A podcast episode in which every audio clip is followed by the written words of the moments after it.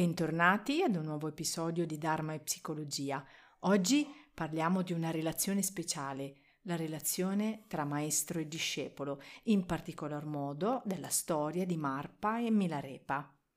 Marpa, il suo nome completo è Marpa Choki Lodro, nato nel 1012 e ha lasciato il corpo nel 1097, è stato un noto maestro buddista tibetano ed anche uno dei più importanti maestri della tradizione Kagyu, che è una delle quattro eh, principali scuole del buddismo tibetano.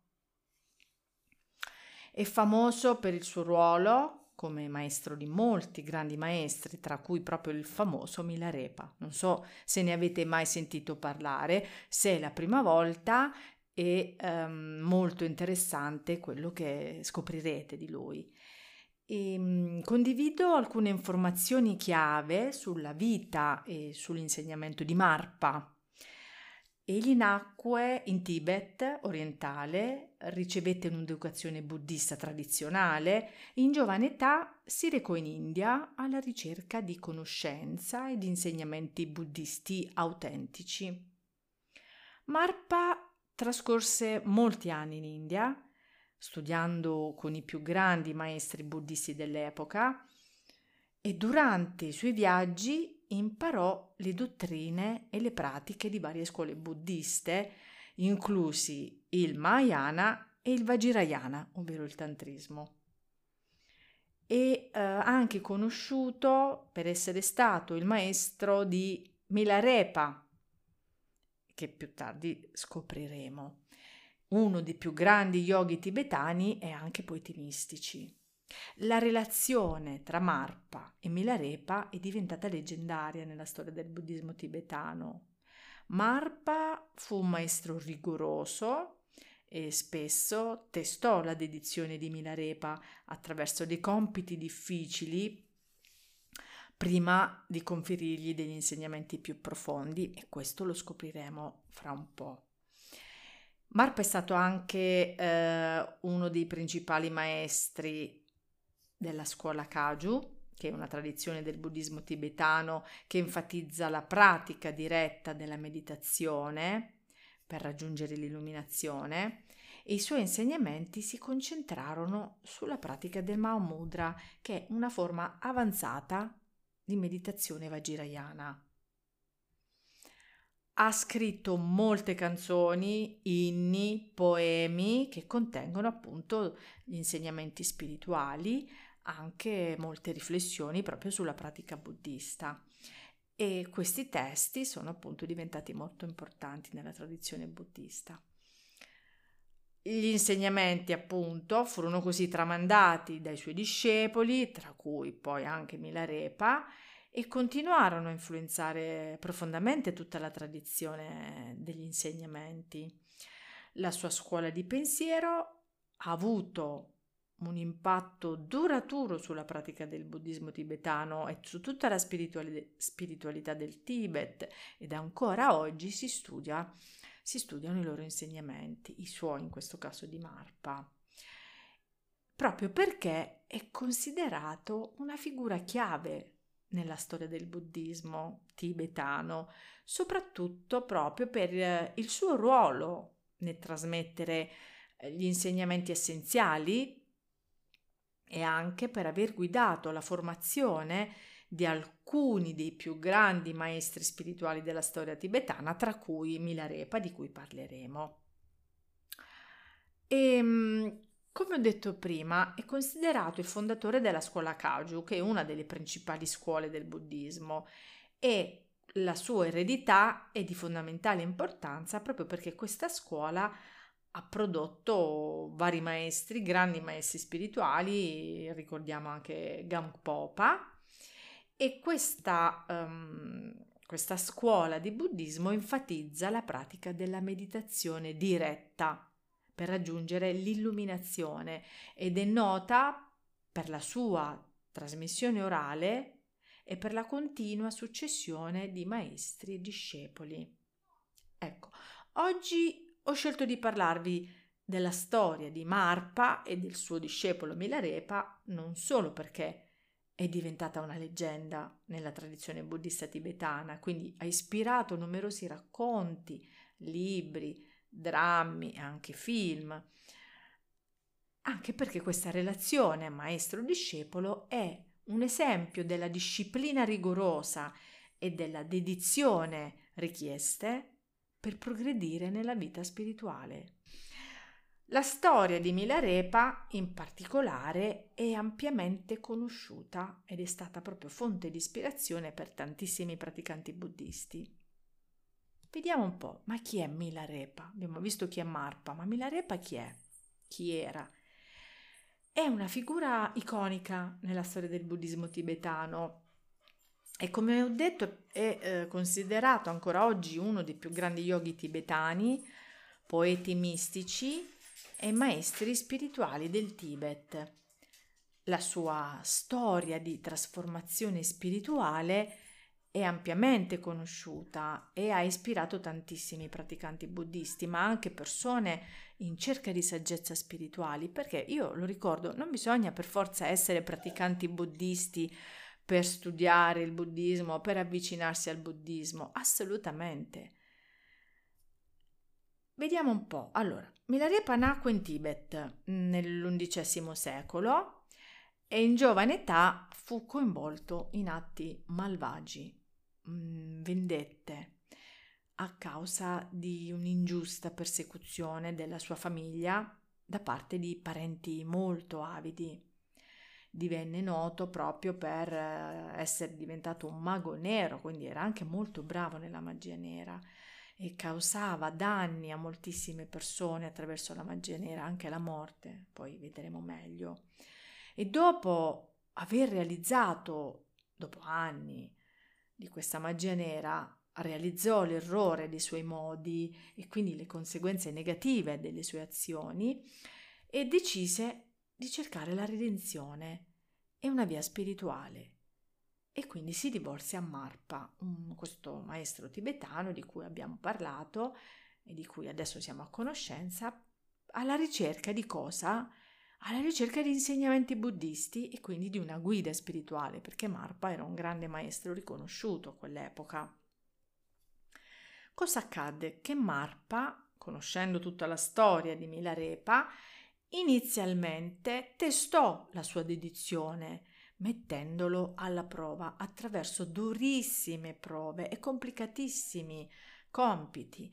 E Milarepa subì queste prove, ma con grande pazienza e determinazione, proprio perché aveva voglia di dimostrare la sua sincerità nell'apprendere la via spirituale. In seguito, quindi dopo alcuni anni, Marpa gli conferì gli insegnamenti spirituali profondi, tra cui gli insegnamenti sul Mahamudra e su Dzogchen.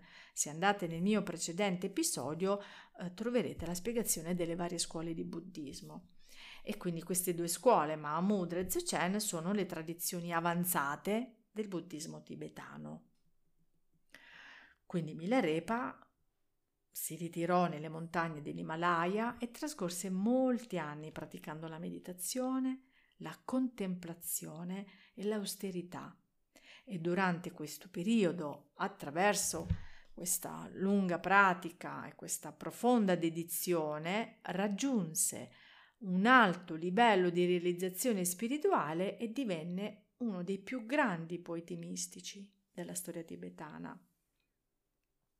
È noto anche per le sue canzoni, le sue poesie, che esprimono la sua esperienza spirituale, è tutta la lotta interiore che ha vissuto e poi la realizzazione finale. Questi canti sono diventati opere letterarie importanti, e fonte di ispirazione per molti praticanti buddisti, ma anche lettori incuriositi e affascinati di tutto il mondo.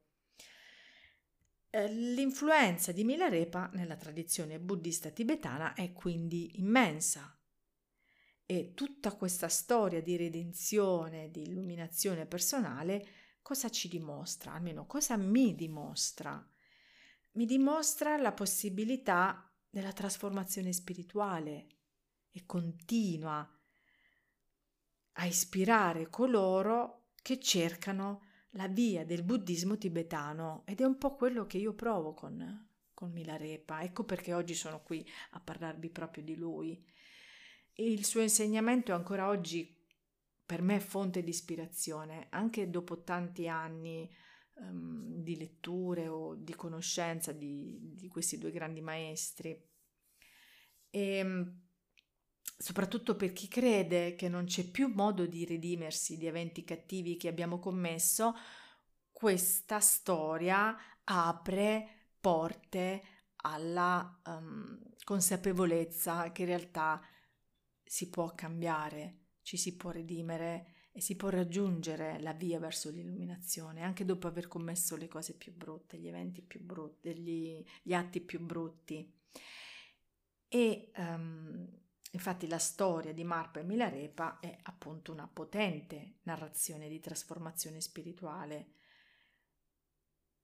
come ho detto prima, Milarepa ha, era veramente coinvolto in atti malvagi. Se poi guarderete o leggerete, guarderete il film o leggerete dei suoi libri o dei libri scritti a riguardo, eh, vedrete quanta forza e malvagità aveva e quindi quanta bravura aveva anche nella magia nera.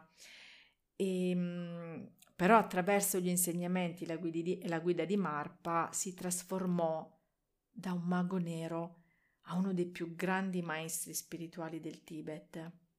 E quindi questo che ci dimostra? Dimostra il potere della pratica spirituale e quindi dell'illuminazione. Io ci tengo a ripeterla questa cosa, perché è la chiave di tutto.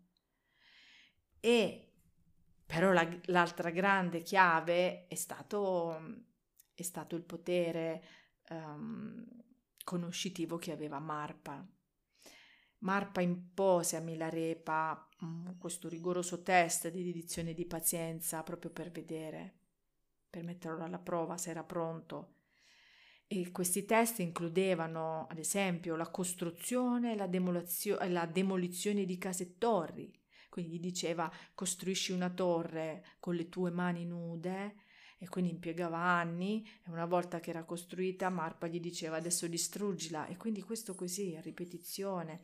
E, e questo ovviamente richiedeva sforzi fisici significativi. Quindi immaginate uh, quanto è stato messo a dura prova.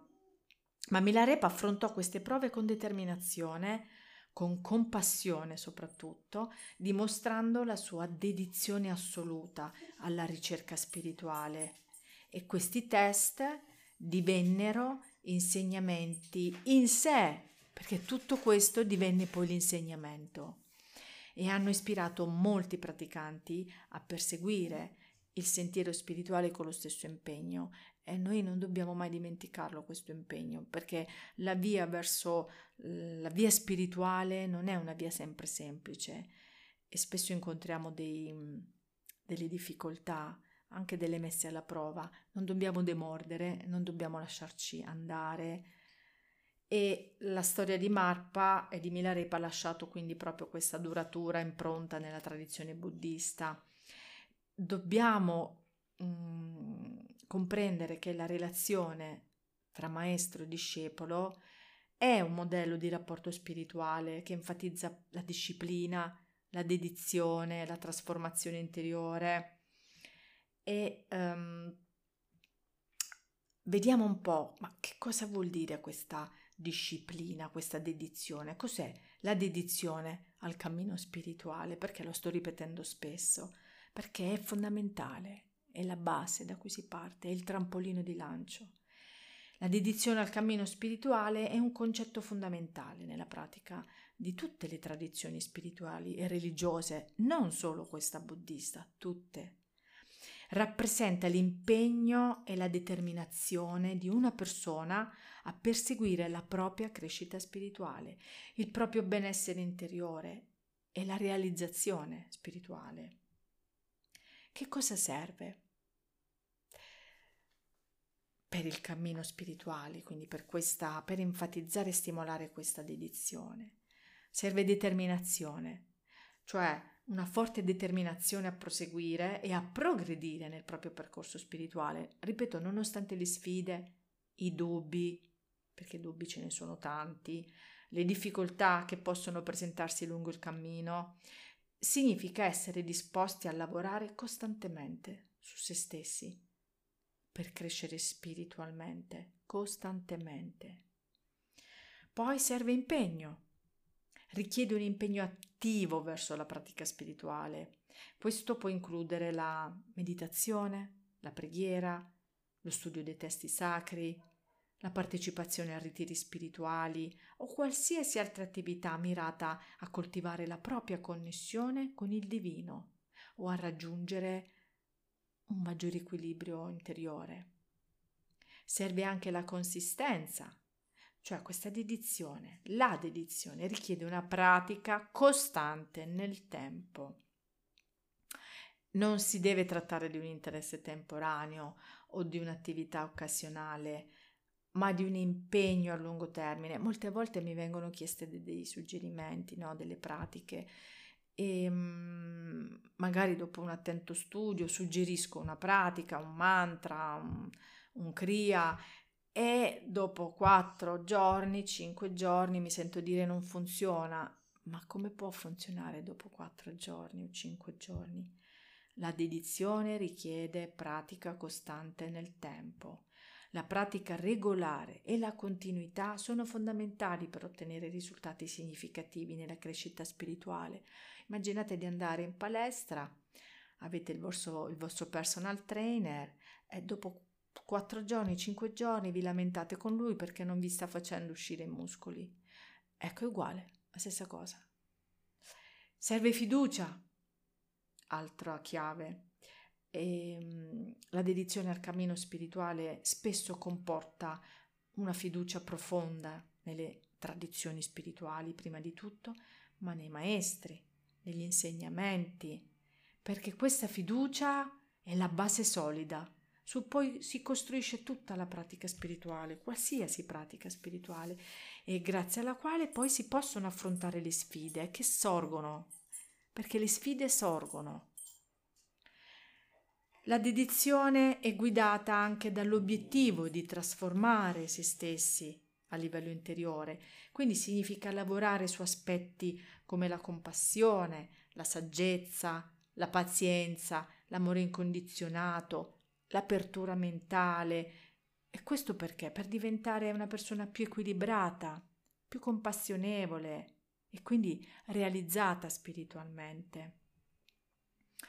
E questo percorso spesso deriva dalla ricerca di un senso più profondo nella vita. Perché facciamo questa ricerca? Che cosa stiamo cercando, no? Cerchiamo un senso profondo. Cosa ci facciamo qui? Uno scopo più elevato che cosa sono venuto a fare in questa vita, su questa terra, in questo corpo. E quindi le persone cercano risposte a queste domande esistenziali e cercano di comprendere il loro ruolo nel grande schema delle cose.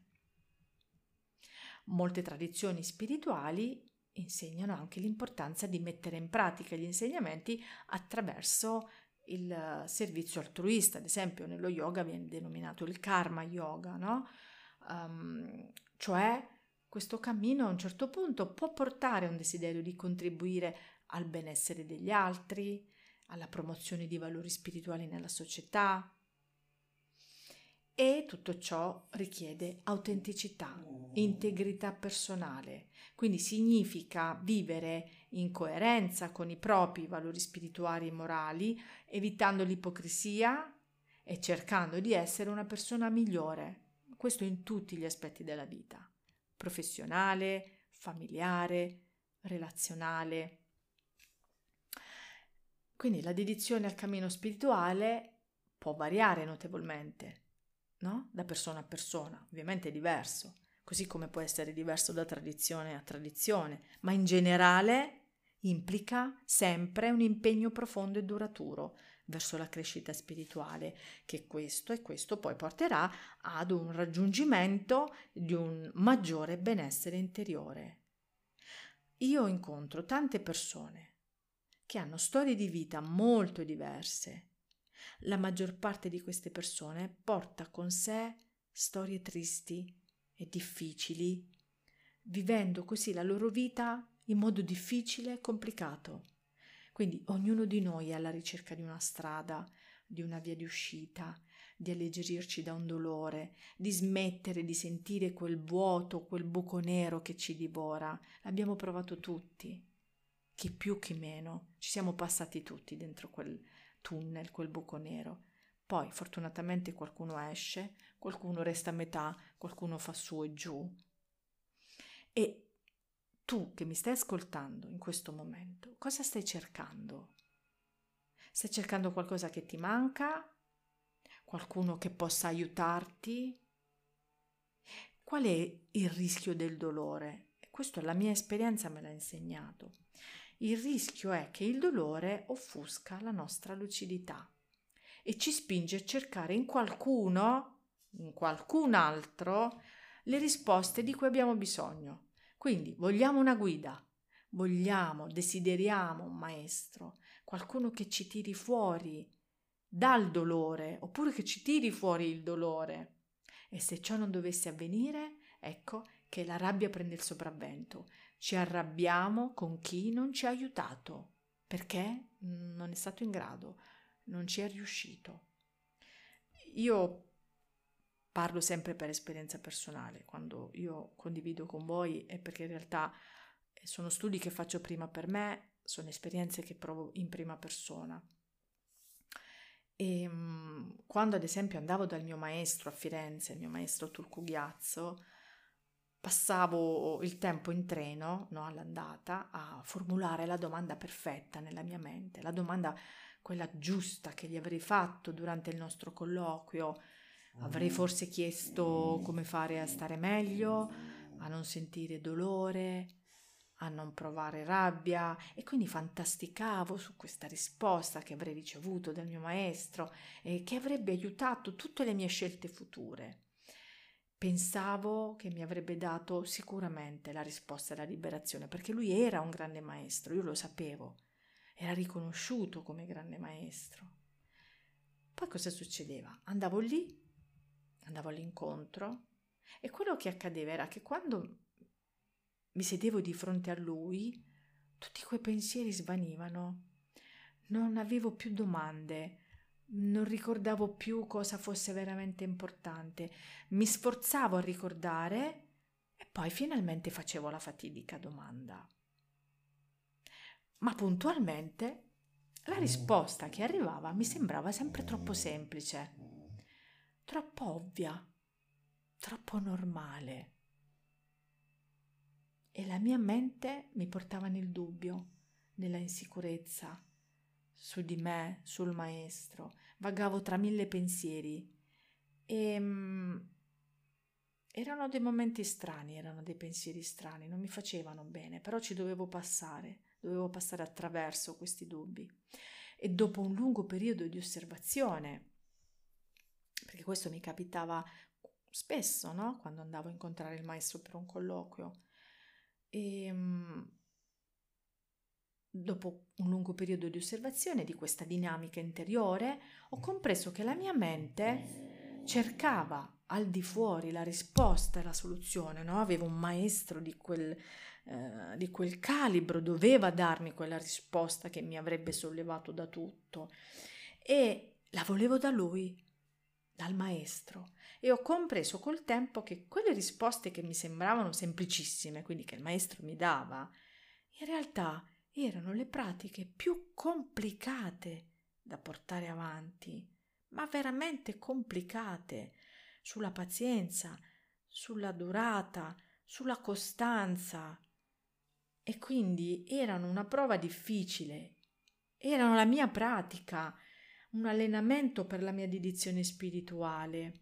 E da allora in poi, ogni qualvolta la mia mente mi portava nella illusione e nel dubbio, io ritornavo al cuore, nel mio centro. E questo mi succede eh, quando vengono da me in studio, colloquio, qualcuno e mi dice: Ma tutto qui? Io, io comprendo, io comprendo a fondo quando mi dicono tutto qui, solo questo.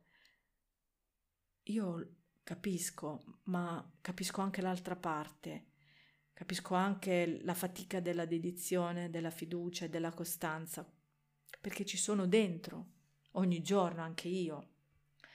Quindi, ora in questo momento sono qui a ricordare anche a te di provare a tornare al centro, al tuo cuore e di non attendere la risposta a fuoco d'artificio, come la chiamo io, no? Quella risposta che ti cambierà la vita in un schiocco di dita, che ti arriverà dal terapeuta o ti arriverà dal maestro o dal massaggiatore o dal consulente olistico. Diffida soprattutto di chi ti dice di avere risposte per te e di sapere cosa ti serve, perché non lo sa nessuno.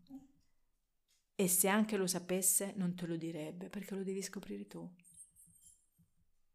La storia di Milarepa narra che dovette attendere per un periodo piuttosto lungo prima di essere accettato come discepolo da Marpa, immaginate, no? E la durata esatta di questo periodo di attesa può variare leggermente nelle diverse versioni delle storie, ma in generale si dice che Milarepa abbia atteso per molti anni prima di ottenere l'iniziazione eh, e l'insegnamento spirituale da Marpa. E Marpa era noto per la sua natura severa, era veramente severo, testava duramente la dedizione e la sincerità di tutti i suoi futuri discepoli attraverso dei compiti difficili e molte volte anche bizzarri. Questi compiti includevano, come ho detto, costruzione, demolizione di edifici, trasporto di pietre pesante, sfide fisiche, mentali. Immaginate se oggi un maestro ci chiedesse questo, cosa faremmo? E Marpa impose a Milarepa tutte queste sfide per verificare la sua dedizione e la sua determinazione a cercare la via spirituale. Immaginate se oggi il nostro maestro ci dicesse di costruire una torre di pietra con le nostre mani poi una volta fatta ci dicesse di disfarcene, di distruggerla, cosa farebbe la nostra mente? Cosa penseremmo? Continueremo a avere fiducia? Continueremo ad attendere? E quindi invece Milarepa sopportò pazientemente queste prove proprio per dimostrare la sua determinazione la sua dedizione a Marpa. Quindi alla fine Marpa riconobbe la sincerità di Milarepa e gli conferì gli insegnamenti spirituali, aprendo così la strada per la sua trasformazione spirituale e la sua ascesa a uno dei più grandi maestri spirituali del Tibet. Questa storia di attesa e di dedizione di Milarepa è diventata leggendaria, proprio perché sottolinea l'importanza della pazienza, della determinazione e della dedizione. Secondo voi perché Milarepa accettò tutto ciò? Milarepa aveva una profonda sete di conoscenza spirituale e quindi la determinazione di perseguire il cammino spirituale era molto forte e era determinato a trovare un maestro che potesse guidarlo sulla via della realizzazione spirituale e questo lo spinse a sopportare tutte le difficoltà impost- impostegli da Marpa. Poi aveva anche grande fiducia nella saggezza e nell'autorità spirituale di Marpa, non ha mai dubitato di Marpa, del maestro. Credeva e sapeva che Marpa potesse offrirgli gli insegnamenti e la guida necessari per raggiungere la, la realizzazione spirituale e quindi proprio questa fiducia nella guida di Marpa lo motivò a rimanere paziente, nonostante tutto. Un'altra cosa che lo spinse fu il fatto che aveva una profonda comprensione dei suoi passati errori e dei danni che aveva causato ad altri attraverso la magia nera e quindi era determinato a redimersi, a purificarsi da questi peccati e riconobbe in Marpa un maestro che poteva aiutarlo in questo processo di purificazione. Dimostrò anche notevole resilienza e pazienza di fronte alle difficoltà. E queste sono qualità fondamentali nella pratica spirituale e Milarepa ne possedeva in abbondanza. Cioè la, la, sua capacità di sopportare le prove di Marpa riflette proprio la determinazione e la sua dedizione al cammino spirituale. E ricordiamo che nel buddismo tibetano la disciplina spirituale è considerata di fondamentale importanza e Milarepa rispettava proprio profondamente la tradizione e la disciplina spirituali. Il film basato sulla vita di Marpa, se volete vederlo, si intitola Milarepa ed è stato diretto da Liliana Cavani, eh, è abbastanza vecchietto, è del 1974 e segue però tutta la storia di, di Milarepa dall'oscura fase della sua vita come mago di magia nera fino alla sua trasformazione in un grande maestro spirituale del Tibet. Milarepa è un film noto per aver portato alla ribalta la storia di Milarepa, quindi per averlo conosciuto fatto conoscere, presentato al mondo occidentale e per aver ispirato molte persone alla ricerca della spiritualità e della trasformazione. Um, come vi ho accennato, Milarepa era un mago di magia nera. La sua storia inizia con un periodo in cui utilizzò il potere magico per vendicarsi. Se guarderete il film uh, è, è, veramente fatto bene, spiegato bene, no? Vedrete come questi parenti effettivamente erano stati molto molto cattivi con Milarepa, la madre, avevano causato grandissime sofferenze alla sua famiglia e, ehm, e quindi Tutta la rabbia di Milarepa sfociò nella vendetta. E, poiché era molto bravo nella magia nera, rabbia e vendetta e magia nera, immaginate che cosa possono combinare. E quindi utilizzò proprio queste abilità per infliggere danni a molte persone e successivamente riconobbe tutti i suoi gravi errori e quindi tutto il karma negativo che stava accumulando e questo lo portò proprio alla, al desiderio di liberarsi dai peccati. Possiamo tutti liberarci dai nostri peccati del passato, proprio per intraprendere una via spirituale più elevata. Una poesia di Milarepa dice la meditazione è la chiave dell'illuminazione, la preghiera è il canto dell'anima attraverso la pratica costante e l'umiltà, troverai la via verso la verità ultima. Questa è una poesia che riflette la sua comprensione della pratica spirituale e il cammino verso la realizzazione. E queste parole che lui condivide, sottolineano l'importanza della meditazione, della preghiera, della pratica costante, che sono proprio mezzi per raggiungere la verità spirituale, quindi l'illuminazione.